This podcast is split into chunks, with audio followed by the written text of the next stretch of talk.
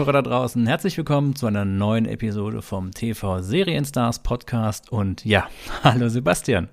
Ja, hallo Dominik. Du Sebastian, ich möchte mal, dass du kurz eine kleine Fantasiereise mit mir antrittst.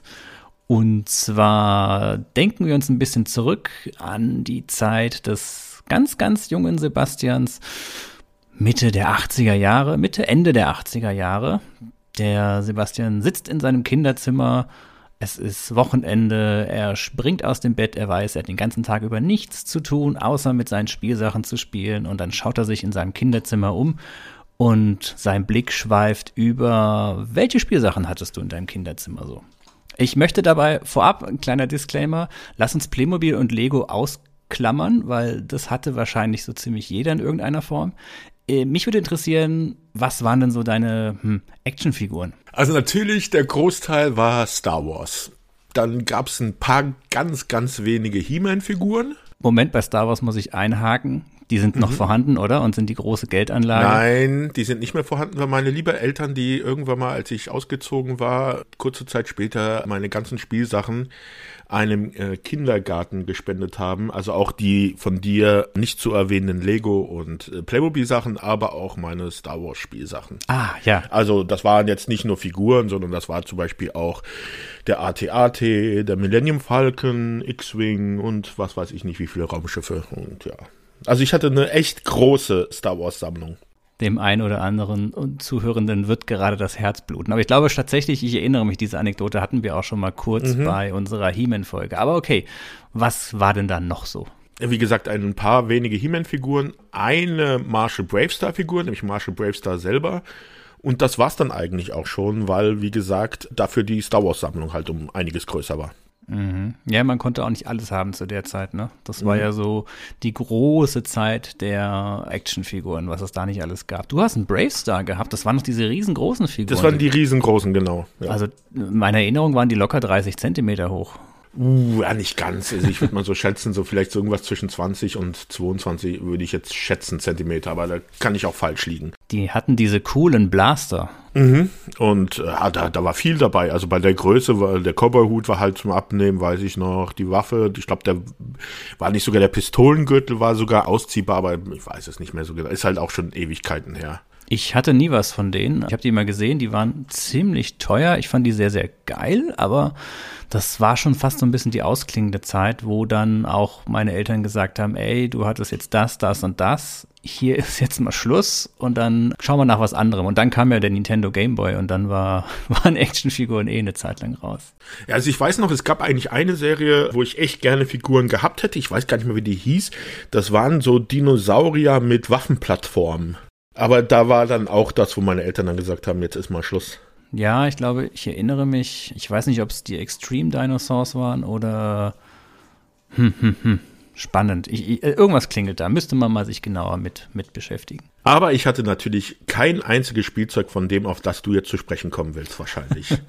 von dem du Massen hattest, wie ich dich kenne. Ich wollte tatsächlich den Spannungsbogen noch ein wenig weiter aufbauen. Ach so, okay. Aber okay, na gut. Ja, wir reden heute über Mask. Mask? Mask. Ja, über die Aussprache von gewissen Dingen müssen wir uns sowieso noch unterhalten dann. Ja, gleich vorab die Frage, warum heißt es eigentlich Mask? Weil eigentlich sind es doch eher Helme. Ja, das ist eine. ja, uh, das sind jetzt, das siehst du mal, das, darüber habe ich mir gar keine Gedanken gemacht. Ich habe mich eher darüber aufgeregt, über die Aussprache in der deutschen Version, dass da halt die Bösen Venom heißen. Wäre vielleicht auch ein bisschen komisch, eine Serie Helmets zu nennen. Klingt auch ein bisschen komisch. Ja, und natürlich dadurch, dass ja Mask auch, wie heißt das, wenn das eine Abkürzung für irgendwas ist? Da gibt es auch, ein, auch einen Fachausdruck dafür. Keine Ahnung. Also Mask, ja, es ist eine Abkürzung. Ich weiß, was du meinst, diese, diese dieser Fachbegriff, wie mhm. sich das nennt, ja. Egal, aber wir können gerade kurz die Abkürzung nennen. Mask Mobile Armored Strike Commando. Das Kommando mit K, was ich ganz interessant finde. auch, auch im englischen Original. Aber mein Gott, jetzt hast du, jetzt hast du mich davongetragen, bevor wir da jetzt in Mask voll einsteigen. Ja, Mann, du, du hast recht. Das war schon so meine zweite große Action-Spielzeugliebe. Also ich glaube, in der He-Man Masters of the Universe Folge hat, hatten wir schon drüber gesprochen, dass ich relativ viel He-Man Masters Zeug hatte. Da habe ich ja auch noch mal mein Trauma wieder aufleben lassen mit dem Glühwürmchen. Für die Zuhörenden, die das nicht wissen, hört euch mal die He-Man Masters of the Universe Folge an. Da spreche ich über eines meiner, meiner Kindheitstrauma, Traumata, egal. Mm. Mir ist noch gerade eingefallen, ich hatte auch relativ viel Hook Spielzeug, Actionfiguren vom, von dem, von dem Live-Action-Film. Ja, ja, ja. Spielzeug, da, oh mein Gott. Da ist relativ viel rausgekommen. Ich weiß, dass ich da ein bisschen was von hatte. Das war wirklich so, ja, so ein, so ein late guilty pleasure, kann man fast sagen. Da war ich eigentlich fast schon zu alt für Actionfiguren. Mhm. Ich hatte mal einen Transformer oder zwei oder drei, aber auch nie so richtig. Aber Mask, Mask, ich glaube, ich habe Mask immer gesagt da hatte ich wahnsinnig viel. Da kann ich mich jetzt auch noch an den Glastisch erinnern, der neben meinem Bett stand und unten drunter die große Station Boulder Hill hieß sie, glaube ich. Das Hauptkommando mhm. von Mask, eine, eine Tankstelle. Eine Tankstelle im Nirgendwo, die sich in eine Kampfstation verwandeln kann. Sebastian, stell dir das mal vor, du fährst da mit deinem Auto irgendwo durch die Wüste von, keine Ahnung, Nevada, weil es immer die Wüste von Nevada ist und denkst dir auch, verdammt, hey, mein Tank wird leer, ich brauche jetzt echt mal Sprit, aber hier unten ist, hier ist ja gar nichts und du hattest kein Navi, es ist die 80er, deine Karte, hast dich längst verirrt und plötzlich siehst du da Nirgendwo diese Tankstelle an diesem Vulkan. Und dann denk, hm. gibt's Vulkane in Nevada? Na egal. und dann fährst du da hin und denkst dir, yay, endlich, Treibstoff, tanken, hurra, ich komme hier raus. Und dann verwandelt sich dieses Ding vor deinen Augen in eine Kampfstation mit zig Maschinengewehren, Laserkanonen, Abwehrwaffen Alter, das ist ja schrecklich. So ist es aber in Realität. So ist es in Realität, so ist es in der Serie Mask. Ja. ja. Mm, wir reden hier von einer Zeichentrickserie aus dem Jahr 1985 bis 86. Die lief ab Juni 87 das erste Mal auf RTL Plus hier in Deutschland. Zwei Staffeln mit 75 Episoden, wobei die zweite Staffel ja nur, was waren es, Zehn, zehn Episoden, Folgen. genau, zehn Episoden hatte. Und das Ganze ist, wie es halt oft bei solchen Zeichentrickserien ist, ja, so ein Einhergehen mit einer entsprechenden Spielzeugline. Äh, die Toyline war wahrscheinlich zuerst da und in dem Zusammenhang gab es dann halt natürlich eine Zeichentrickserie, um das Ganze eben an die Kinder zu verkaufen. Genau. Die Spielzeuge sind bei Kenner und Parker Brothers rausgekommen. Wo wir wieder den Bogen gespannt hätten zu Star Wars, ne? Mhm. Sebastian, wie kann man Mask am besten beschreiben? Was ist das? Ja, das ist Transformers gemischt mit G.I. Joe für Arme. Das für Arme hätte jetzt nicht sein müssen und hat auch ein bisschen wehgetan. Ich möchte noch mal erwähnen, meine zweite große Spielzeugliebe. Ja, aber sagen wir es mal so, komm, bei G.I. Joe hast du was, was ich, wie viele verschiedene hunderte Soldaten, die gegen, ähm, oh mein Gott, wie heißt jetzt mal da die Bösewicht, das ist, äh, Akronym ist ja der Ausdruck dafür, wenn äh, aus Anfangsbuchstaben ein Wort. Äh, da war die gegnerische Organisation Cobra. Genau, und nur, dass da eindeutig irgendwie die cooleren Figuren waren, meiner Meinung nach. Und dann hattest du Transformers, die ja, also hier hast du es auch bei Mask oder Mask, dass sich ja die Fahrzeuge dann von ihrem normalen Auto oder Motorrad oder was es ist, in irgendwas anderes verwandeln können. Nur halt jetzt nicht sehr stark. Also das, zum Beispiel das eine Motorrad verwandelt sich, glaube ich, mal in Hovercraft. Das Auto vom Anführer, das kann die Flügeltüren ausfahren und dann fliegt es. Und bei Transformers hast du ja richtig, dass die Roboter sich dann halt irgendwelche richtigen Fahrzeuge verwandeln oder Waffen oder war da eine nicht sogar mal von Transformer, der sich in eine Kassette verwandelt hat? Also wirklich alles viel größer und ausgefeilter als jetzt, also bei Mask wirkt halt wirklich so, da haben sie die beiden Sachen zusammengenommen und haben sich überlegt, mh, hm, aber wir dürfen es jetzt nicht zu kompliziert machen wie bei Transformer, das wird zu teuer, wenn wir da zu viele Gelenke reinbauen. Wir machen jetzt einfach nur das Auto, wo man die Türen aufmachen kann, dann fliegt's. Ja, ich war auch ein bisschen ernüchtert, als ich mir nochmal die Spielsachen angesehen habe und es ist manchmal ja wirklich, wirklich nur eine Kleinigkeit, wo irgendwo mal ein Knopf gedrückt wird, dann klappen ein paar Flügel aus oder noch ein zusätzlicher Heckspoiler oder so und schon haben wir ein Flugzeug, ein U-Boot oder sonst irgendwas. Also tatsächlich, die große Verwandlung ist es nicht. Ich würde auch gar nicht sagen, dass es so sehr diese Transformer-Verwandlung ist, sondern die haben halt getarnte Waffensysteme, die dann rauskommen oder halt einen zweiten Modus. Also ein Jeep wird zum Beispiel zu einem Flieger, ein Motorrad wird zu einem U-Boot und so weiter. Das ist jetzt nicht so, dass das irgendwie getarnt ist, würde ich, würde ich sagen. Beste Beispiel finde ich ja hier das Fahrzeug vom Anführer der Bösen, vom Mayhem, das sich vom Helikopter in ein Jet verwandeln kann. Ja, das ist durchaus durchaus nützlich, je nachdem, in welchem Gelände man unterwegs ist. ja, aber also, wow, von Luftfahrzeug zu Luftfahrzeug. Mhm. Ja, ich hatte immer so ein bisschen Sorge. Ich wusste, weiß noch, dass das Ausklappen der Flügel, da haben die Federn schon gleich beim ersten Mal ganz schön protestiert, dass die eigentlich nicht dafür gemacht waren, jetzt in diese Position bewegt zu werden. Ich habe ihn, glaube ich, auch meistens immer als Kampfjet gespielt und nicht so als Hubschrauber. Hubschrauber war damals eher lame und als Hubschrauber, da hatte man immer noch, wie hieß er, der grüne Condor ne? Mhm. Von Brad Turner. Aber Condor liebe ich auch nur über allen Maßen, weil es halt wirklich damals mein erstes, aller, allererstes Mask-Fahrzeug war. Dieser kleine grüne, ja, dieses kleine grüne Motorrad, was sich dann in einen Hubschrauber verwandelt hat. Was letztendlich aber auch nicht viel mehr war, als man klappt so einen komischen schwarzen Plastikgriff um, tut, glaube ich, noch ein Rad nach hinten biegen und dann hat man schon die Rotoren und also es waren meistens nur zwei, drei Handgriffe und die Sachen waren verwandelt. Ne? Also ich hatte ja die Spielzeuge gar nicht, aber ist das wirklich so, dass man eigentlich immer nur Fahrzeug und Person kaufen konnte? Also dass es keine Person einzeln gab, sondern dass man immer ein Fahrzeug kaufen musste? Weil das ist ja schon auch für Eltern ja schon ein kleines Problem, sagen wir jetzt mal so. Also du kannst auch mal so als Kleinigkeit irgendwie als Weihnachtsgeschenk beifügen oder sowas. So bei Star Wars hast du halt eine Actionfigur gekauft oder sowas.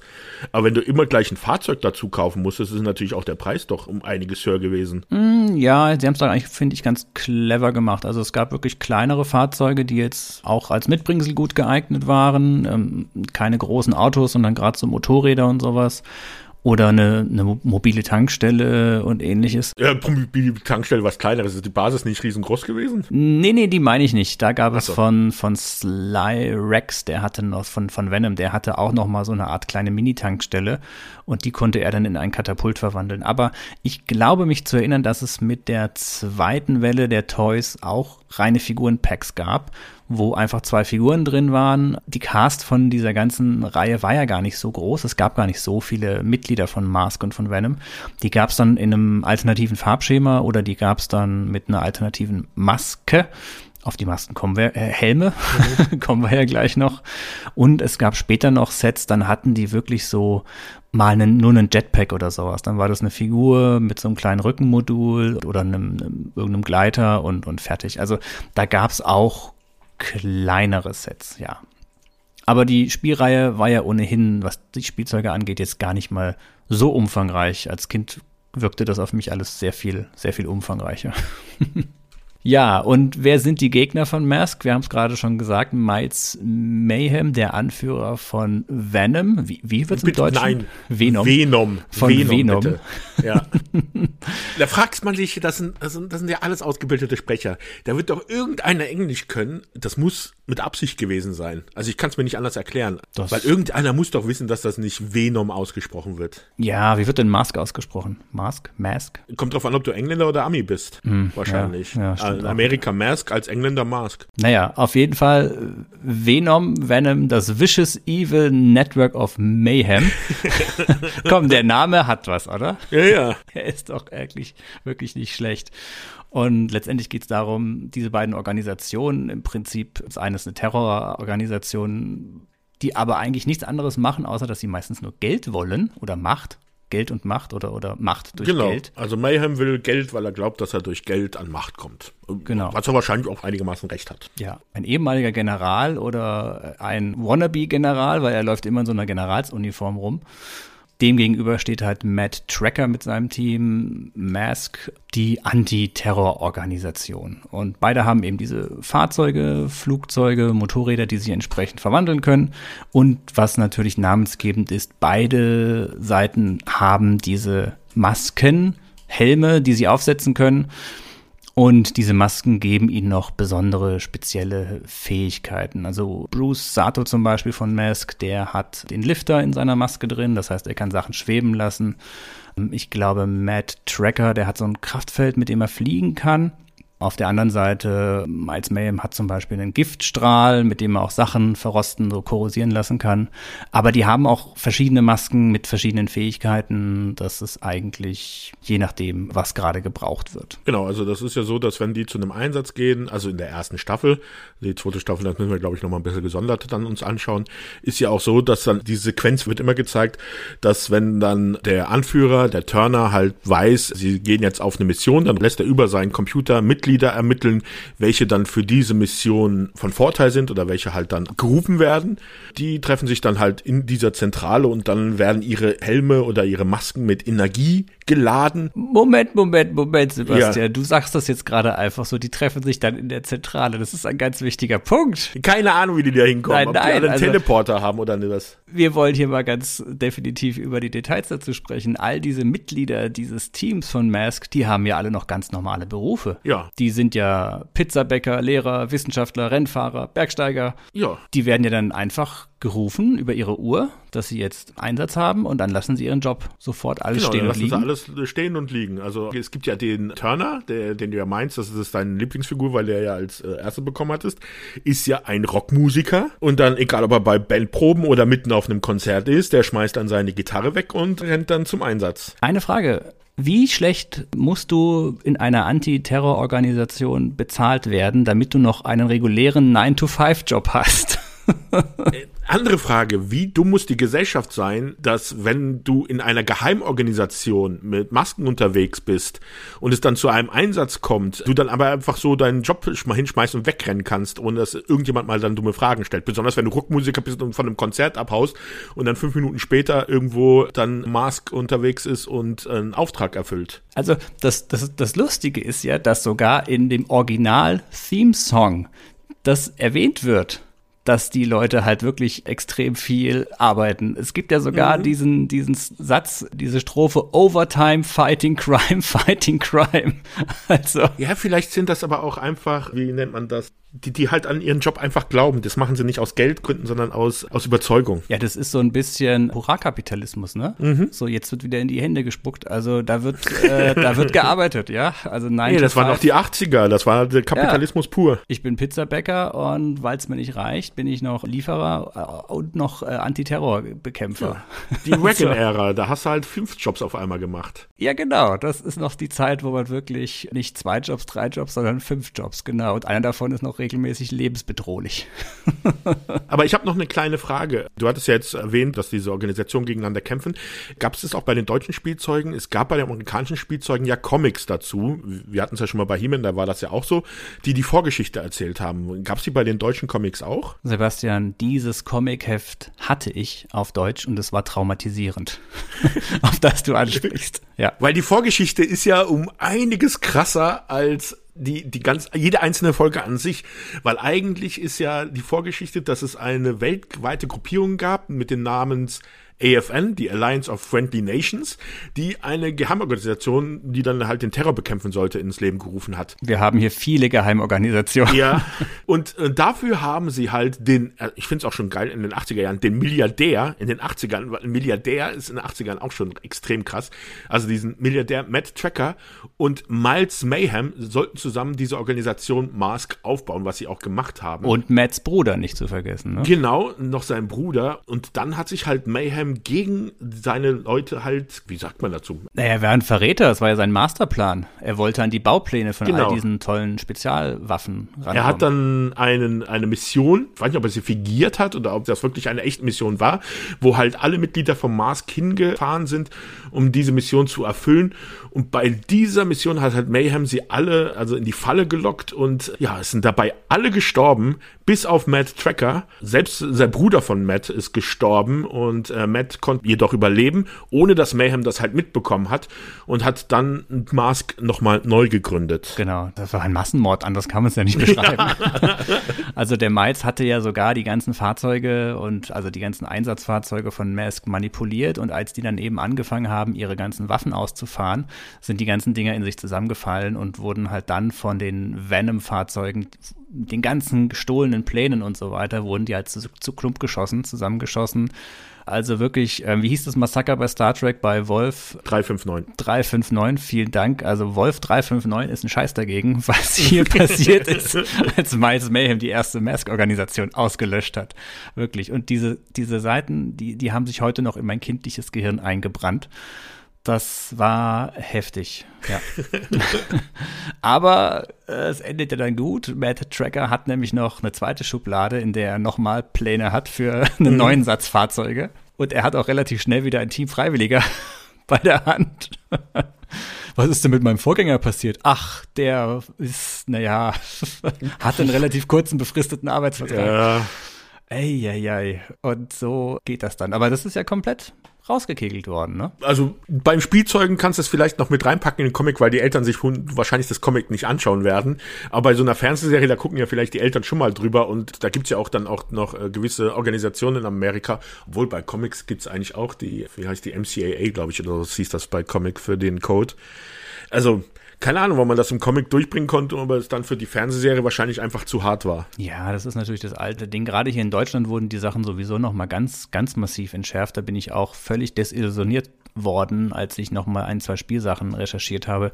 Ich finde es auch überraschend, dass dieser Comic so abgedruckt wurde und dass er so vorhanden ist. Ja, dass er dann halt später nicht mehr aufgegriffen wurde, ist ja, ist ja normal. Man hat wahrscheinlich dann sich gedacht, okay, doch ein bisschen, bisschen kinderfreundlicher, das Ganze. Ne? Ich meine, was ist denn die Zeichentrickserie? Die Zeichentrickserie ist letztendlich nichts anderes als ein Katalog, der den Kindern zeigen soll, was es gibt, damit die Kinder ihren Eltern auf die Nerven gehen können, was sie jetzt gerne als nächstes hätten. Also das ist auch eine Kritik, die dieser Serie vorgeworfen worden ist und meiner Meinung nach auch zu Recht, dass halt wirklich die Fahrzeuge und die Figuren im Vordergrund standen, aber jetzt nicht von wegen die Figuren mit einem charakterlichen Hintergrund oder sowas, sondern Backstory, das gar nicht, sondern einfach nur als Figur an sich zum Verkaufen und Handlungen und solche Dinge in der Serie einfach absolut runterfallen. Ja, es ist natürlich immer das Gleiche. Ne? Venom kommt irgendwo hin, will irgendwo Geld klauen, will irgendeinen kulturellen Schatz klauen. Also das Grundthema ist oft so Respekt vor Naturvölkern, Respekt vor historischen Städten und so weiter. Das schon so ein bisschen, aber im Großen und Ganzen klar. Die ganzen Figuren, auch der Anführer Matt Tracker oder der Bösewicht Miles Mayhem, die bleiben im Vergleich zu den anderen Zeichentrickserien, die wir jetzt bisher besprochen hatten, extrem farblos, charakterlos. Also, ich meine, sie tragen halt auch Masken die meiste Zeit über, ne? Dadurch verlieren sie natürlich auch noch ein bisschen was Persönlichkeit, aber die Fahrzeuge die Flugzeuge und so weiter, das sind die Helden dieser, dieser Serie. Ja, besonders auch dann die Mitglieder des Teams, also die kannst ja, äh, könnte man ohne Probleme untereinander austauschen. Also zum Beispiel, dass jetzt dieser Bruce Sato, der dann Ingenieur ist und. Hey, nichts gegen Sato. Sato war cool. Und Alex Sector, das ist ein Zoologist. Das war der mit der Glatze. Ja, genau. Und aber dass der dann noch Computer- und Communication-Spezialist ist, was man dann auf der Internetseite liest, aber so in der Folge das wird dann erwähnt, wenn dann die Teammitglieder vom Computer gerufen werden.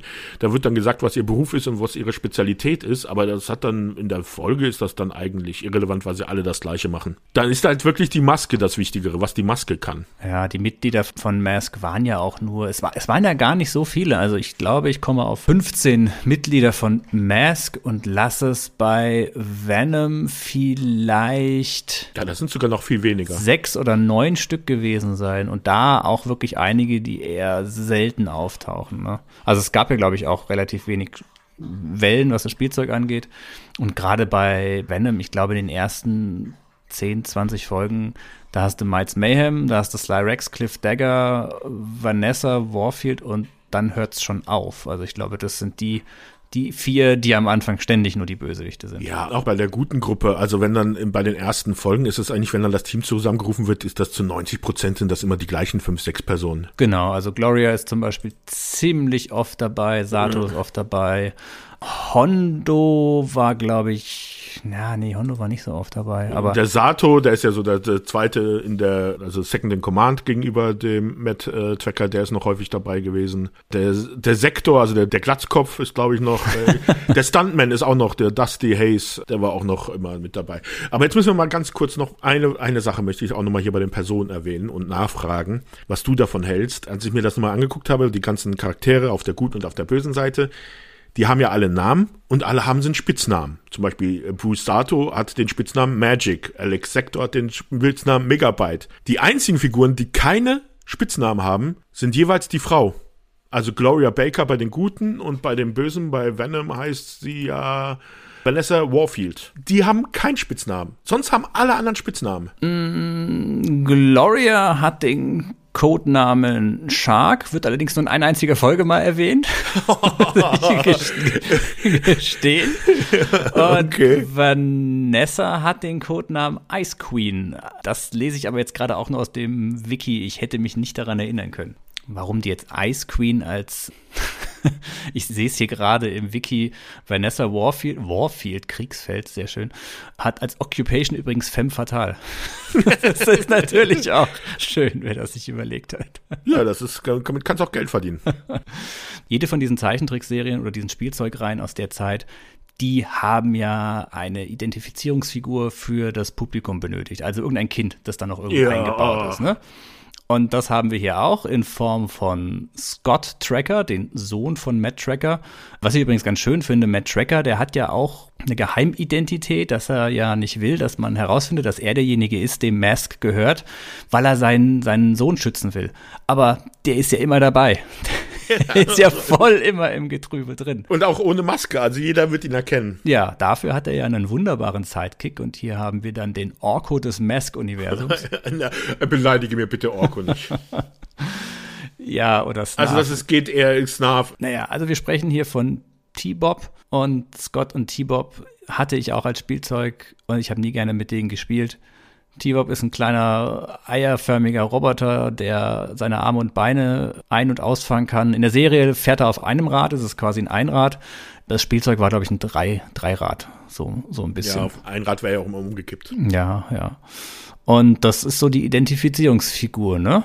Der Junge, der immer in, in Probleme gerät. Ja, der immer, immer neugierig ist und wenn sein Vater halt auf irgendeine Mission geht, dann dabei sein will und, und sich dann da immer hinterher schleicht, aber dann irgendwie dann trotzdem immer dann derjenige ist, der irgendwie dann was herausfindet oder irgendwas macht, das dadurch dann das Mask gewinnen kann. Im Deutschen aber gesprochen von einem damals noch sehr jungen Florian Halm, die Deutschstimme von Jude Law. Oder Colin Farrell. Das ist eine sehr coole Stimme, kann man nichts sagen. Ja. Aber wo wir gerade bei Stimmen sind, da würde ich doch mal kurz erwähnen, warum ich diese Serie auf Deutsch auch echt nicht mehr gucken kann heutzutage. Okay. Die deutsche Stimme von Miles Mayhem. Und da hören wir doch mal ganz kurz in einen Ausschnitt rein. Wird uns die zusammengesetzte Pfeilspitze den Weg zum Sternenwagen weisen. Einem außerirdischen Raumschiff, das vor tausend Jahren nahe der Wüste niederging. Ja, das ist Trevor von Alf, oder? Naja, das ist ja, Norbert. Du meinst halt, du meinst halt, das ist Homer Simpson, das ist mir schon klar, ja. Norbert Castell. Mein Herz ist gerade stehen geblieben, ja. Aber er hat auch Trevor bei Alf gesprochen, darüber hatten wir ja schon mal gesprochen. Mr. Ogmonic. Ja, genau. genau. Norbert Castell, Homer Simpson spricht Miles Mayhem. das ist einfach zu Aber das, das erklärt aber auch so einige dieser Pläne von Venom und wie die und warum sie dann schief gehen. Er will einfach nur reich werden, ja. Wenn du dann Homer Simpson halt als Anführer hast, das kann natürlich nicht funktionieren. Das ist so furchtbar, wenn du, wenn du als Sprecher irgendwann mal so diese eine Rolle hast, die dich halt geprägt hat. Mhm. Alle anderen Sachen sind ja kaputt dann irgendwie, ne? Er ist ja nicht die einzige Stimme von den Simpsons, die wir hier in der Serie haben. Das ist auch noch eine Frage, die ich jetzt nicht mir nicht selbst beantworten konnte, weil ich habe gefunden, dass es für Mayhem und für manche Charaktere auch noch eine zweite Stimme gegeben hat. Aber das hat jetzt nicht mit der zweiten Staffel zu tun gehabt. Das war ja immer noch die gleichen Stimmen. War das, gab das nochmal eine Neuaufnahme für DVD oder sowas? Weißt du da irgendwas? Hätte sein können, habe ich auch nichts herausgefunden. Also ich dachte erst, es wären die Hörspiele gewesen, die deutschsprachigen, ah, okay. mit denen ich ja auch sehr ja, aufgewachsen bin, aber das war nochmal eine ganz andere Nummer. Weil da wurde ja Mayhem dann von Manfred Erdmann gesprochen, der ja den Comicbook-Guy bei den Simpsons oder halt auch Mr. T im A-Team gesprochen hatte. Was auch cool ist, aber halt auch zwei charakteristische Stimmen sind. Also der Comicbook Guy als Anführer von Venom. Venom auch, ja. das ist, das ist schon heftig. Aber weil wir hier auch noch mal einen bekannten Namen haben, Hondo McLean von Mask, der wurde von Gudo Högel gesprochen und den hatten wir jetzt erst vor kurzem. Ja, Denn, ähm, genau, oder Scott Hat es eigentlich ergeben, wie er jetzt wirklich ausgesprochen wird? Nee, oder? Ja, leider nein. Ne? Anscheinend ist das ein Mysterium, das keiner so richtig, so richtig weiß. Ne? Zum Beispiel wird dann noch dann der Calhoun Burns, dieser Architekt, der wird von Willy Röpke gesprochen. Das ist die deutsche Stimme von Reverend Lovejoy aus den Simpsons. Viele Simpsons-Charaktere, die hier wieder auftauchen, ne? Und auch Jacques Lefleur, das ist natürlich ist das ein Kanadier bei dem Namen.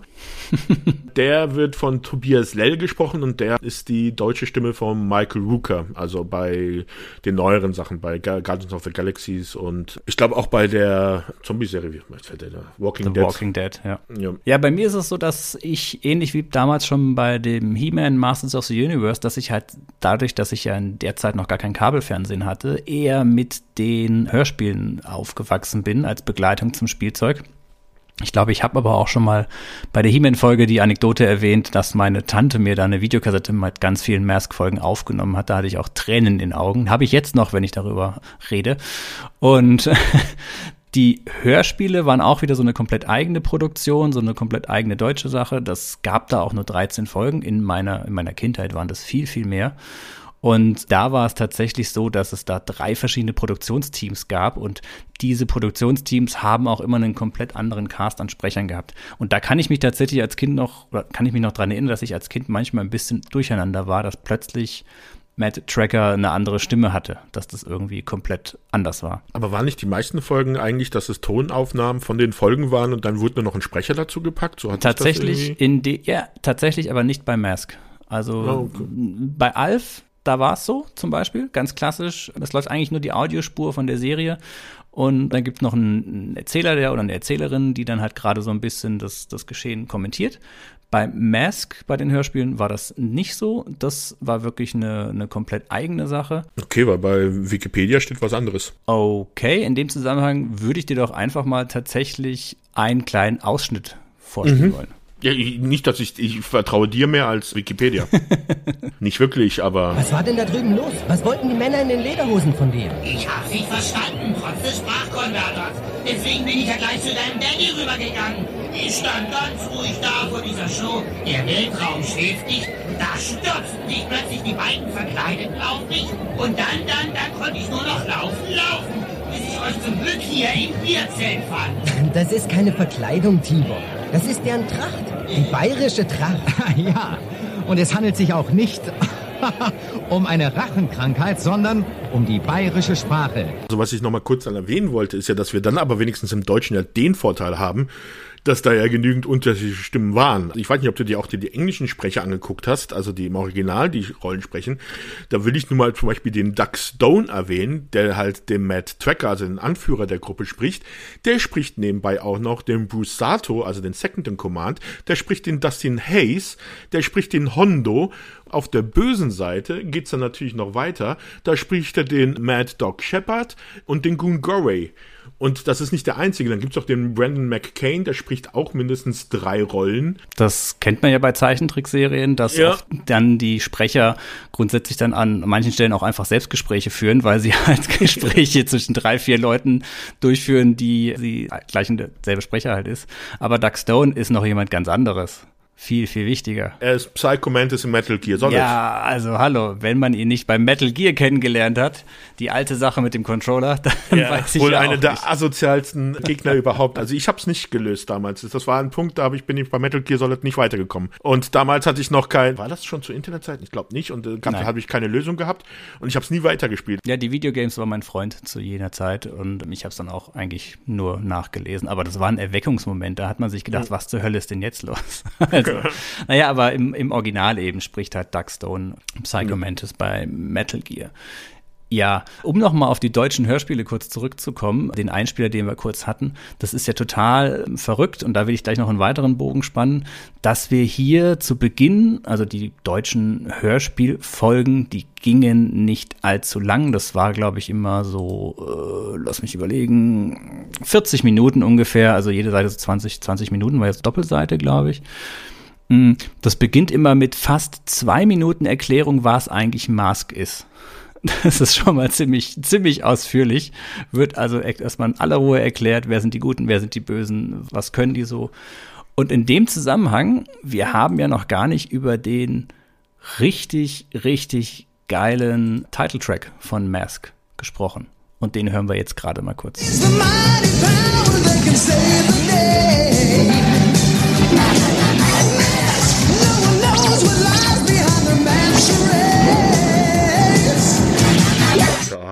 Das einzig Gute an dieser Serie, meiner Meinung nach. Also ja, der Song sagt eigentlich alles. Wenn man den Song gehört hat, braucht man die Serie nicht mehr gucken.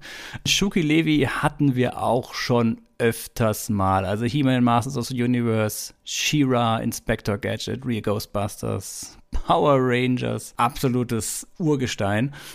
Was spannend ist, einmal die Lyrics es fängt schon gleich an und da kommen wir wieder zu dem Anfang zurück. Masked Crusaders working overtime. Maskierte Kreuzritter machen Überstunden. Fighting Crime, Fighting Crime. Im Deutschen, normalerweise kennt man das ja von den Zeichentrickserien, dass die dann einen eingedeutschten Text haben. Und dann ist es immer so ein bisschen fremdschämig, wenn man dann den, das englische Original kennt und dann merkt, was sie da im Deutschen draus gemacht haben. Bei dem deutschen Intro haben sie es sich leicht gemacht und haben einfach den Text weggelassen. Das heißt, es läuft einfach nur die Musik und dann kommt dieses Ma Ma Ma Mask zwischendurch. Und die gesamten Lyrics, die gesungen werden, sind nicht da. Mhm. Da hat man es sich dann doch sehr einfach gemacht. Ne? ja, bevor wir es übersetzen, lassen wir es weg. Fragen auch die Kinder nicht nach, was ist denn das jetzt auf Englisch? Das, das lohnt sich alles nicht, gell? genau. Ja. In dem Zusammenhang, was im Deutschen auch noch natürlich geändert wurde, ist so ein bisschen die klassische Selbstzensur. Mask ist halt viel mit Waffen und du hast es ja anfangs schon gesagt, es war auch schon in den USA kontrovers, wie viele Laserstrahlen und so weiter es da gibt. Und das hat sich dann im Deutschen auch tatsächlich bis auf das Spielzeug durchgezogen, dass nicht nur in den Serien und in den Comics die Sachen dann eben verändert wurden. Ich glaube, du hattest im Vorgespräch so ein schönes Beispiel, oder? Das passt so, glaube ich, nicht so ganz, aber da ging halt darum, dass Mayhem eine Laserwaffe übernommen hat und wollte damit die Ölreserven von Amerika, also von Texas, in die Luft jagen. Und er schießt dann mit diesem Laser auf diese Raffinerie und Mask schafft es dann da zu verhindern, in der, ich weiß gar nicht mehr, wer der Gruppe dann die Fähigkeiten seines Helms benutzt. Ich glaube, ist das nicht sogar Matt Tracker selber. Und dann die Laserstrahlen in normales Sonnenlicht verwandelt hat. Das ist auch eine schön friedfertige Sache, aber das passt schon. Das ist, das ist genau dieser Tenor. Mich hat total geschockt und das war eine Sache, die ich bis zum Zeitpunkt der Aufnahme dieser Folge nicht wusste. Eines meiner Lieblingsfahrzeuge war Reno. Dieser mhm. rote Truck, mit dieser Ramme vorne dran. Ich kann mich noch ganz genau erinnern, wann ich zu welchem Geburtstag den bekommen habe. Das war sogar im Urlaub. Ich glaube, wir waren auf Langeroge oder sowas. Meine Eltern haben das irgendwie im Koffer mitgeschleppt. Und der konnte aufgeklappt werden und hatte so eine kleine Kommandozentrale. Und im Deutschen stand halt dran, dass Reno dann dazu da ist, eben die Einsätze von Mask zu koordinieren. Und damit Mask überall koordiniert werden kann, haben sie an Bord einen Kommandosatelliten, den sie ins All schießen können, mit dem sie dann mit allen Mask-Mitgliedern weltweit quasi sich austauschen können. Stellt sich heraus, im amerikanischen Originalspielzeug ist das kein Satellit, sondern ein Mörser. und das ist wirklich, also dieser Mörser, das ist im Originalspielzeug, ist es einfach wirklich so eine, so eine schwarze Granate. Mhm. Im Deutschen ist es ein graues Ding, wo auch noch Satellite draufsteht. Es ist wirklich sehr, sehr geil. Natürlich habe ich dieses Ding immer auch irgendwie als Rakete oder sowas gespielt. Was interessiert mich denn ein blöder Satellit im Weltall? Völlig uninteressant. Also für mich war das immer ein Optimus Prime für Arme. Du machst dich heute hier nicht wirklich beliebt, Sebastian. Nee. Merkst du das auch so langsam? Aha. Und womit? Mit Recht. Ah, ei, ei. Ich sag's nochmal hier, meine zweite große Spielzeugliebe. Pass auf, ja? Worüber wir noch gar nicht gesprochen haben, ist, also wir hatten jetzt nur, dass die Spielzeugserie hinten dran steht, aber irgendjemand hat das Ganze da auch gemacht. Das sollten wir vielleicht auch nochmal erwähnen. Und zwar ist es ein bisschen lustig, wenn man sich da so anschaut, also welche Person da hinten dran war, aber zuerst würde ich halt mal gerne die Produktionsfirma erwähnen. Und zwar war das DIC. Das ist eine Firma, die ursprünglich aus Frankreich kommt und mit dem Namen DIC Audiovisual, die wurde 1971 gegründet, war eine Produktionsfirma für Radiotelevision Luxemburg, also für das ganz frühe RTL. Und die haben Animationsserien gemacht, nachdem sie eine Partnerschaft zusammen mit dem japanischen Animationsstudio Tokyo Movie Shinsha eingegangen sind und haben dann bei Ulysses 31, ich weiß nicht, ob du die Zeichentrickserie auch kennst, eigentlich so ihre ersten großen Erfolge gemacht, hatten dann auch den damals nicht ausgestrahlten Piloten für Lupin den achten gemacht und sind dann 1982 auch nach Amerika rübergegangen und haben sich dann dort DIC Entertainment Corporation genannt. Von denen sind ziemlich viele Serien entwickelt worden, die wir auch kennen und die wir, über die wir bestimmt auch immer mal reden werden. Da ist zum Beispiel dann Inspector Gadget, The Real Ghostbusters, die Karate Kid Zeichentrickserie, Captain Planet and the Planeteers und auch so Super Mario, also die ganzen Nintendo, also Super Mario Brothers und Legends of Zelda Serien wurden von denen gemacht. Weil man hatte auch für die nämlich einen kleinen Spitznamen DIC stand nämlich für Do It Cheap. Also wir hatten es ja schon mal bei He-Man. Funcom, He-Man, dass die ja. Ja. schon billig produziert haben. Anscheinend hat DIC es geschafft, noch billiger zu produzieren. Naja, die haben ja teilweise es geschafft, nach Asien auszulagern, ne? Ihre, Genau. Japan ihre Zeichnungen. Genau, die haben dann japanische Firmen dann, das hatten wir ja auch schon bei Galaxy Rangers, die das gemacht haben. Aber Galaxy Rangers hat's ja mit Firmen gemacht, die wirklich für ja, hochwertige Anime bekannt waren. Hier war das eine japanische Firma, Ashi Production Co. Die haben lauter Sachen gemacht, die mir alles nichts gesagt haben. Ich habe auch die Liste durchgeguckt, also sehr viel Mecha wohl Ja. in den 80ern, Ende 70er, 80er. Und ansonsten, ich habe die Liste durchgeguckt und bis auf die Legende des Zorro, aber auch da bin ich mir nicht sicher, ob es wirklich das ist, was ich meine. Ich, äh, ist mir da nichts aufgefallen. Das sieht auch nach einem Studio aus, was extrem viele Auftragsarbeiten gemacht hat. Also gut, Transformers, Beast Wars haben sie wohl mal was in der Richtung gemacht. Und anscheinend in den 2000ern noch was von F-Zero zu dem Videospiel, aber ey, keine Ahnung, ja. Ja. Aber das Lustigste bei der Recherche fand ich, war derjenige, der für die Story von dem Ganzen, also von den Folgen verantwortlich war, der Story-Editor, ein gewisser Terence McDonald, der, wenn man dann in seine Vita reinschaut, hauptsächlich wahrscheinlich sein Geld damit verdient hat, dass er Produzent von Sendungen war wie Jeopardy oder dem amerikanischen Wer wird Millionär. der hat fast sonst nur noch Spielshows gemacht. Der hat als Autor noch ein paar Einzelfolgen geschrieben für Serien wie Magnum oder Tri mit vier Fäusten. Aber das war dann immer nur eine Folge.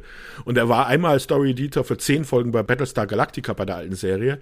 Aber wie gesagt, ansonsten nur Spielshows. Naja, da gehört ja auch was dazu, aber es, es passt irgendwie nicht zusammen, da gebe ich dir recht. ja, aber die Serie ist ja eh, ich sag mal, so ein Ding für sich, ne?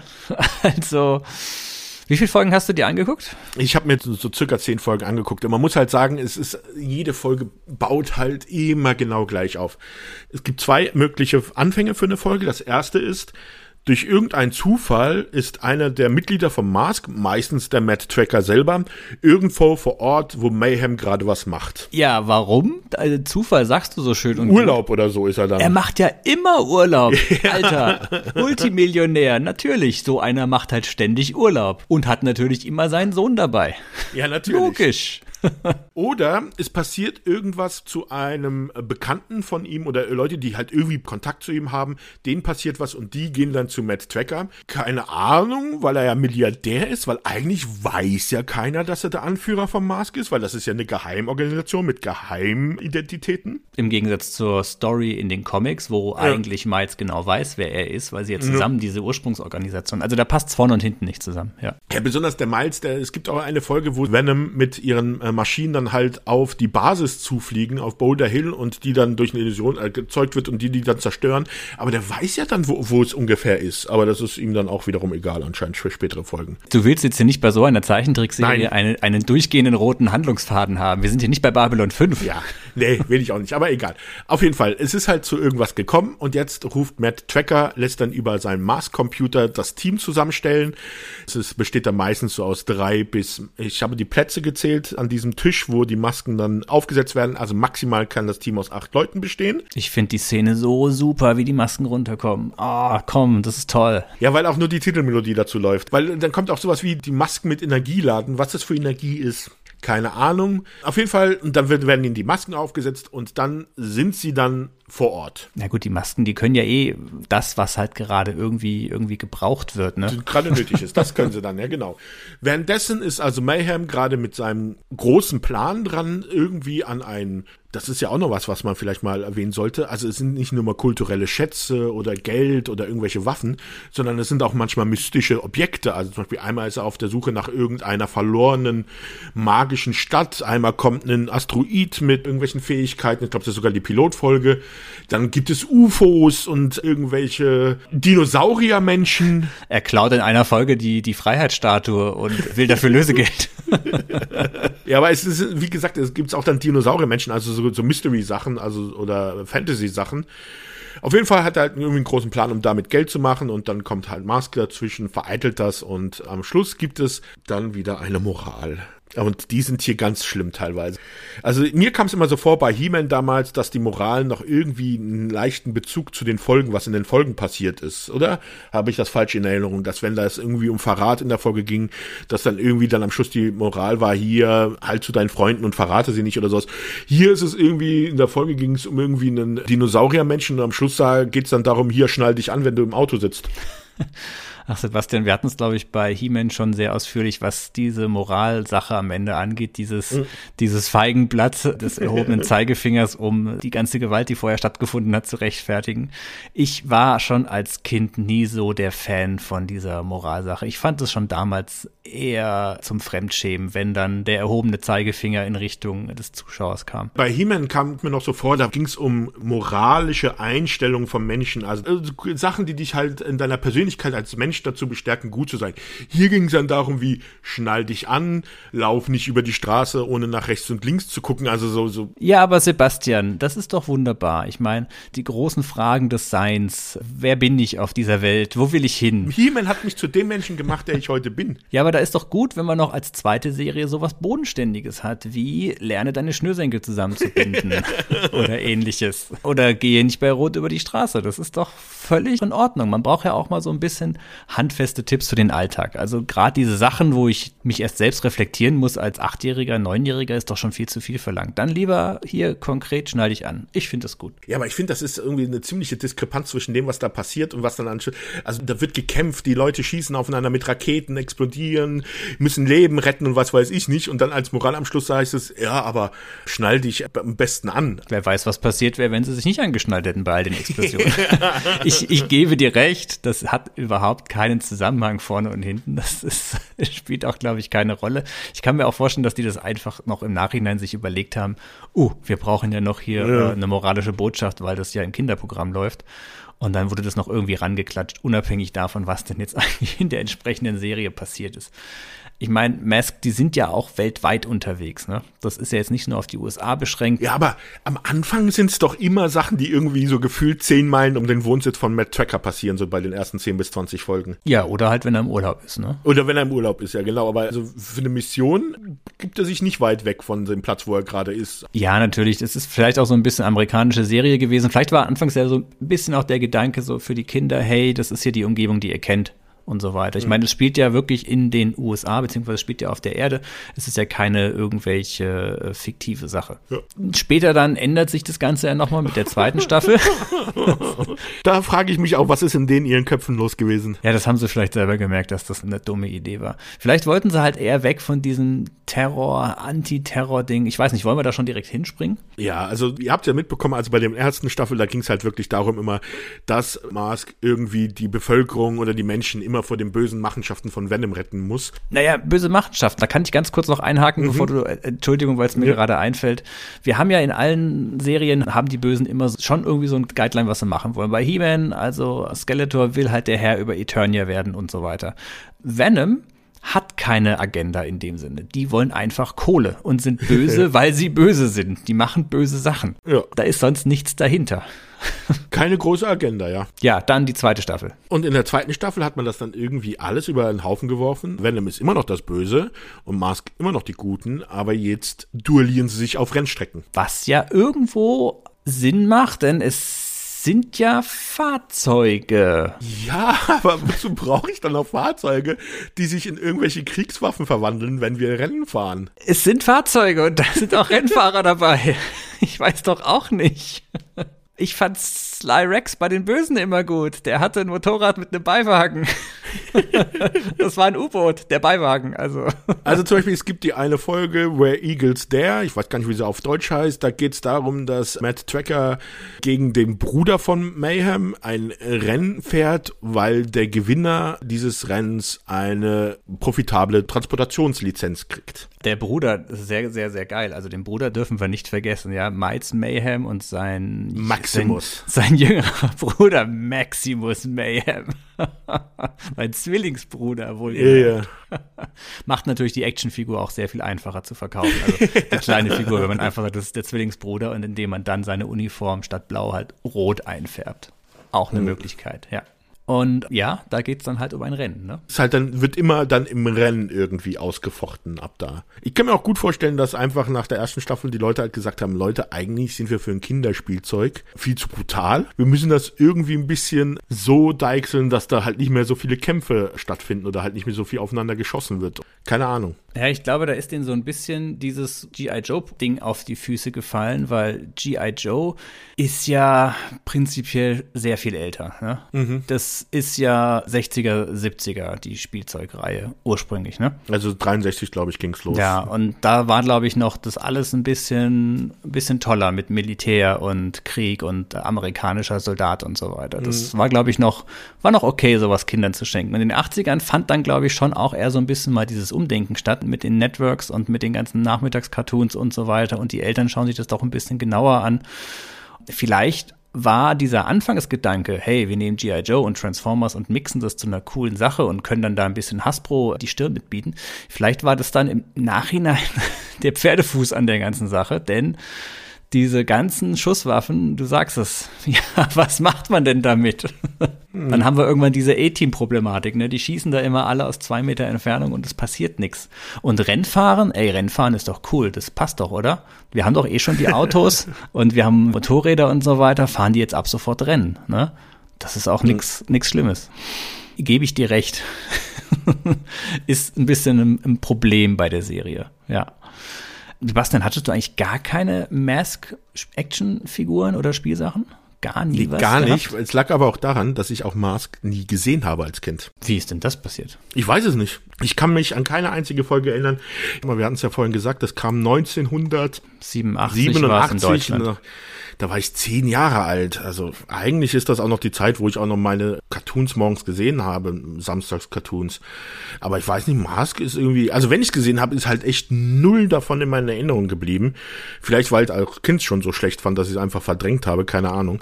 Aber äh, die hat mich halt auch null gereizt. Also ich weiß auf He-Man und solche Sachen, da habe ich immer gewartet, da habe ich dann morgens irgendwie vom Fernseher, wenn die Eltern sogar noch geschlafen haben oder irgendwie, habe ich mich da schon hingesetzt, hab's geguckt, aber Mask war halt so, pff, hat mich null interessiert. Erstaunlich. Also bei mir war es wirklich, das fing an mit Condor. Ich glaube, den hatte aber sogar mein Bruder mal ursprünglich mitgebracht oder so. Ich weiß es gar nicht.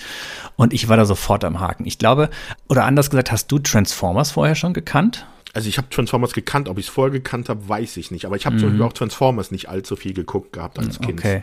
Weil das wäre vielleicht so das Ding gewesen, weil Transformers war mir eigentlich immer ein recht unbekanntes Ding, weil das mhm. war, war einfach irgendwie nicht. Die habe ich zwar im Spielzeugladen immer mal wieder gesehen und fand die Sachen auch ziemlich cool, aber habe dann nie so den Zugang zu gehabt. Und G.I. Joe war auch überhaupt nicht so meins, also kannte ich auch gar nicht. Ich weiß gar nicht, war G.I. Joe hier in, den, in Deutschland überhaupt groß vertreten als Spielzeug? Es war lizenziert in Deutschland, auch in den 80ern, aber warte mal, unter einem anderen Namen.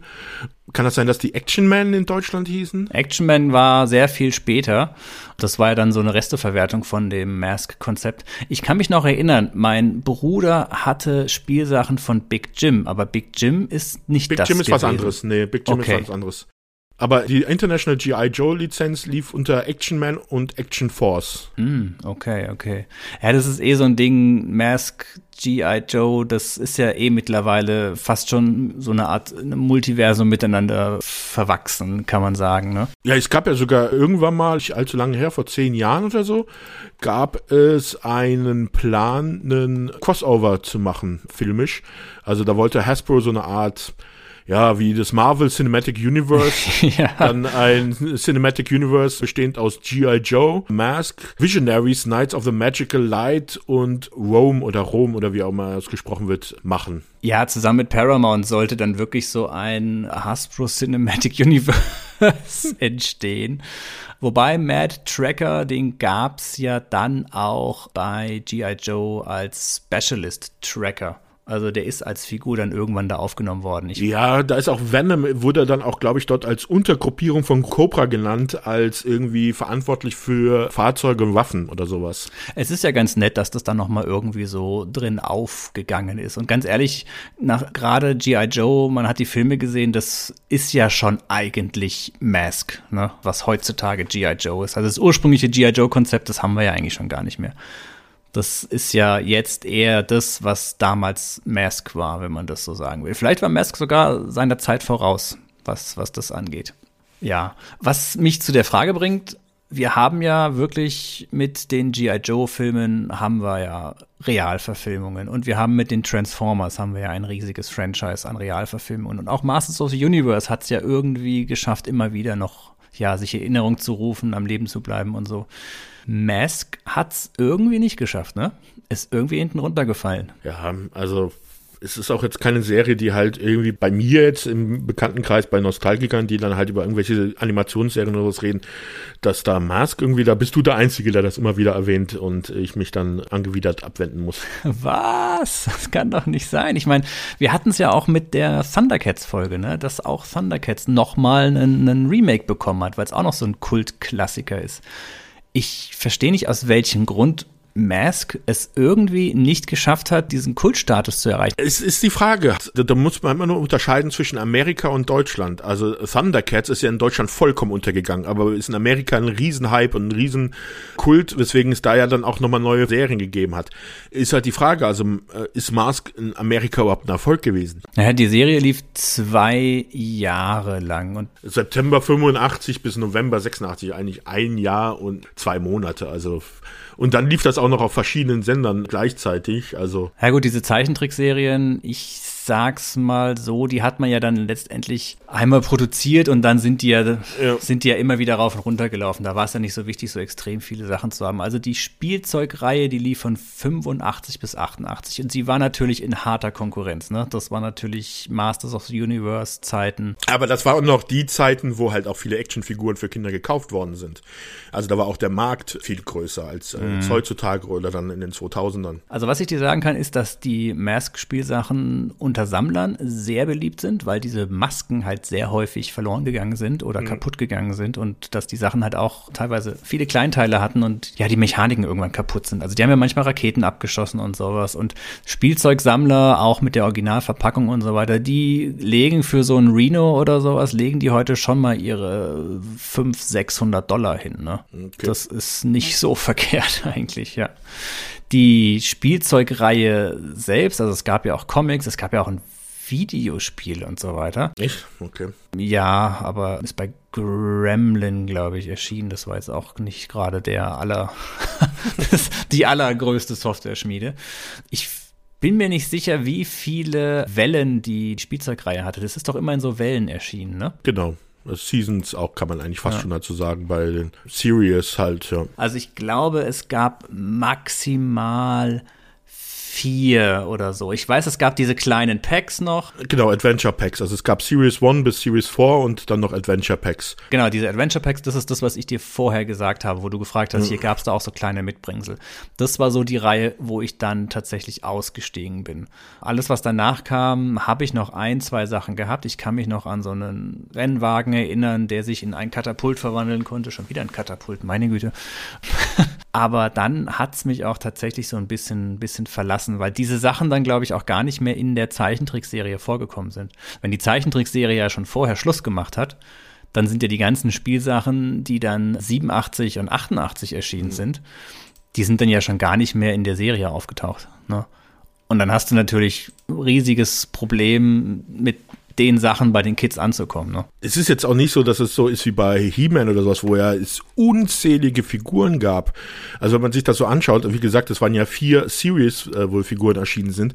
Und das waren dann im Durchschnitt eigentlich immer zwölf also weil es ja Fahrzeuge immer waren, immer zwölf Figuren und zwölf Fahrzeuge dazu. Das ist jetzt eigentlich auch überschaubar. Also wenn man da ein Kind war mit reichen Eltern, da hätte man dann auch so schnell alles zusammenbekommen können. Ja, und bei Mask war es dann natürlich auch so, dass die gar nicht so viele neue Charaktere eingeführt haben. Also das Team war ja ziemlich, ziemlich ja, gleich. die Figuren waren immer das gleiche, es war dann nur ein anderes Fahrzeug und ein anderer Helm. Genau.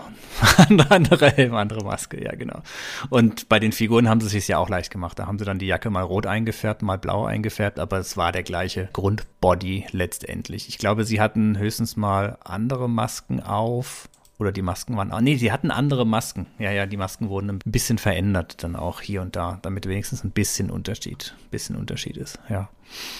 Ja, ich merke schon, bei dir hat die Serie, war, war das jetzt so ein Ding, was du überhaupt nicht in der Kindheit mal groß gesehen hast? Nee, gar nicht. Also ich habe null Kontakt dazu gefühlt gehabt. Also ich konnte mich an nichts erinnern.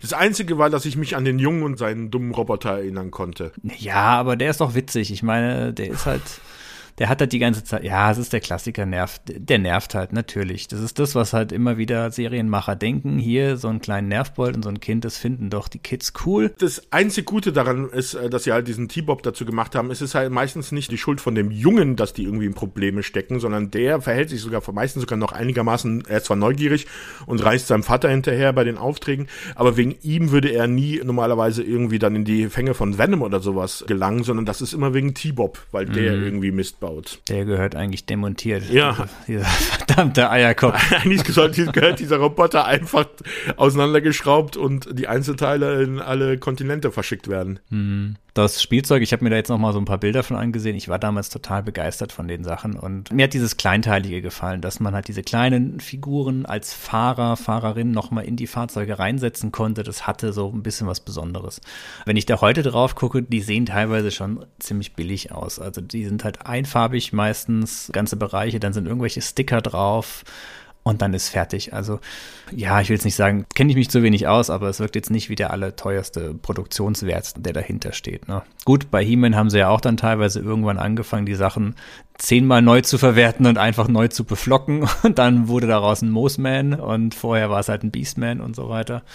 Das hast du hier natürlich nicht, weil halt immer wieder neue Fahrzeuge kamen, aber die Figuren, die ja eh nur das Nebensächliche waren, die wurden natürlich auch ganz klassisch, ja, einfach nur neu eingefärbt oder, oder umgefärbt oder ja. ähnliches. Ja. ja, Mensch, Sebastian, dann haben wir diesmal ja gar nicht so viel, mit dem ich jetzt hier noch in Nostalgie mit dir schwelgen kann ist natürlich sehr, sehr bedauerlich. Für mich war es als Kind immer eine ganz großartige Serie, eine ganz große Sache. Ich würde sagen, auf einer Ebene mit He-Man. Locker. Boah, das ist hart.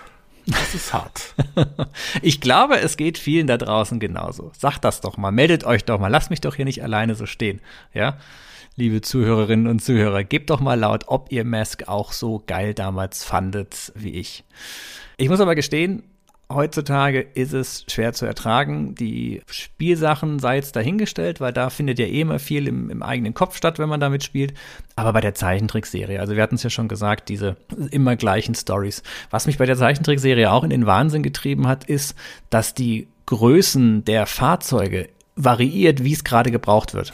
Also Reno ist manchmal ein riesiger Laster und dann ist er plötzlich mal fast nur so groß wie der, ich glaube, hieß Thunder, Thunderhawk oder sowas vom Matt Tracker. Auch wenn diese Fahrzeuge nebeneinander stehen, wenn es gezeichnet ist, das passt alles vorne und hinten nicht. Mal siehst du einen kleinen Tunnel, wo gerade so der Condor durchfahren kann und im nächsten Moment fährt halt Reno durch oder Miles Mayhem fliegt eben mit seinem, mit seinem Jet da hinterher. Das ist immer, wie es gerade gebraucht wird. Aber so hat man ja als Kind auch gespielt, ne? Man muss halt auch sagen, wenn du jetzt schon Perspektiven und Optik und sowas, also auch der Zeichenstil der Serie ist jetzt nicht irgendwas, was die Serie irgendwie heraushebt. Also das ist jetzt 0815 Kosten meiner Meinung nach. Okay, wir haben es jetzt nicht wie bei der He-Man-Serie diese Technik, die wir bei Funcom hatten, von wegen, dass man immer wieder die gleichen Szenen immer wieder benutzt oder auch die Bewegung von den Charakteren immer wieder aus der Retorte holt und dann nochmal verwendet. Okay, bei jeder Folge gibt's halt diese Sequenz, wo die Charaktere gerufen werden und wo sie die Helme aufbekommen. Damit hast du schon mal zwei, drei Minuten schon für jede Folge abgehakt. Aber ansonsten war halt doch schon alles für sich einzeln gezeichnet, aber halt in einem typischen 0815-Stil für die Zeit. Also nichts, was irgendwie besonders positiv herausragt oder jetzt besonders negativ. Also was mir gerade, weil es mir noch einfällt, sehr gefallen hat, war gerade immer, wenn das Team sich quasi versammelt, Rächer sammelt euch, dass die so Art 3D-Animation immer gezeigt haben, von welchem Fahrzeug das dann jetzt war, ne, damit man sich das auch nochmal angucken kann. Einmal in der normalen Form und einmal in der verwandelten Form. Das war dann so, ja, wie so ein, keine Ahnung, so ein Gittermodell wenn du weißt, was ich meine. Da hat man ja immer mhm. dann gesehen, okay, das ist die Figur und das ist dann das Fahrzeug und das ist dann das verwandelte Fahrzeug. Sah eigentlich fast aus wie die Konzeptzeichnungen, die man vielleicht von den Spielzeugerfindern dann irgendwie übernommen hat oder so. Keine Ahnung. Mhm. Es hatte so ein bisschen was Futuristisches irgendwie in der Gesamtheit. Ja.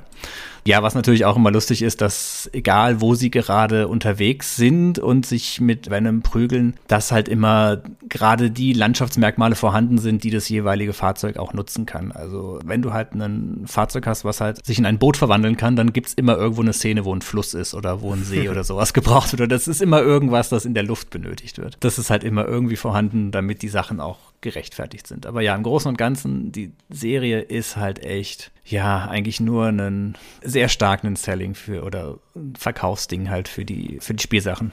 Also ich finde es halt ein bisschen schade. Also du hast halt schon gemerkt, bei anderen Serien, jetzt bei He-Man oder sowas, da haben die sich dann schon Gedanken gemacht, dass die dann schon irgendwie eine, eine richtige Geschichte erzählen bei den einzelnen Folgen. Jetzt war natürlich nichts nichts Weltbewegendes, keine große Weltliteratur, aber sie haben sich Mühe gegeben gefühlt. Hier kommt es einem echt so vor, ach, wir brauchen irgendeine Story, irgendwas, ach komm, äh, wir klatschen da jetzt irgendwas hin. Ja, natürlich, klar, weil halt die Fahrzeuge letztendlich immer nur gezeigt werden sollten, was sie ja. jetzt können und so weiter. Ja, letztendlich ging es halt um diese, um diese Spezialsachen. Das kann man der Serie auf jeden Fall extrem vorwerfen, dass es, dass es manchmal ein bisschen stärker vielleicht als andere dazu da war, um das Spielzeug zu verkaufen. Ja. Also von meiner Seite aus, um das Ganze mal abzuschließen, keine Empfehlung mehr unbedingt, sich heutzutage damit noch zu beschäftigen. Es war mal wirklich ein ganz kurzer Hype. Ich glaube, hier in Deutschland war das auch echt beliebt. Ich meine, eigene Hörspielreihe mit eigenen Sprechern kriegt ja auch nicht jedes Spielzeug irgendwie dahin. Und ähm, ich kann mich auch erinnern, dass in den Spielwarenläden da schon recht viel Zeug stand. Hm. Ja, also heutzutage das Coolste ist echt noch der Song. ich finde, der fetzt, der fetzt ganz schön.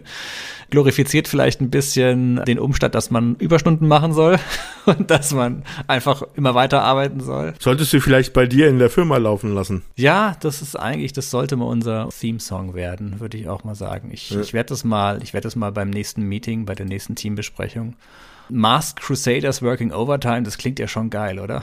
also allein der Anfang. Ja. Und dann kaufst du den allen noch so eine Pappmaske zum Aufziehen. Das Schöne ist der zweite Satz: Secret Raiders who will neutralize as soon as they arrive. Also wenn sie mal ankommen, dann ist hier aber Ende Gelände. Das finde ich sehr gut. Wir haben gar nicht erwähnt, dass die Masken doch immer, also in den Hörspielen war das zumindest so, dass die Masken immer aktiviert wurden, indem man den Namen sagt, ja. Den Namen ja. sagt und dann Action war es, glaube ich, ne? Ja, irgendwas. Lifter, ja. Action. Ist natürlich auch extrem dämlich für eine Maske, ne? dass es nur dann funktioniert, wenn man es ausspricht, die Fähigkeit. Wobei es sind ja Helme. Aber gut, das Thema hatten wir ja. Okay, ja. Sebastian, dann sind wir, glaube ich, durch für heute. Zum Glück. Ja, es tut mir leid. Ich dachte, du wärst da so ein bisschen, ein bisschen mehr am Start. Aber in dem Fall ja. ist es wohl von meiner Seite aus eher nostalgisch Verklärtheit. Ne? Trotzdem, mhm. danke, dass du es dir angetan hast. Die nächste Zeichentrickserie darfst du wieder aussuchen. Ui. Aber jetzt kommt ja, glaube ich, erstmal wieder, wenn wir unseren Rhythmus beibehalten, eine Realserie, ne? Sollte. Sollte. Ich, ich mache keine Vorhersagen mehr. Nein, das machen wir hier sowieso nicht.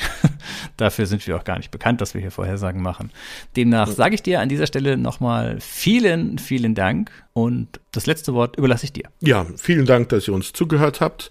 Egal, ob ihr nun Fan der Serie wart oder nicht, ob ihr euch da durchquälen musstet wie ich oder ob es euch dann doch noch ein paar nostalgische Erinnerungen gab wie beim Dominik.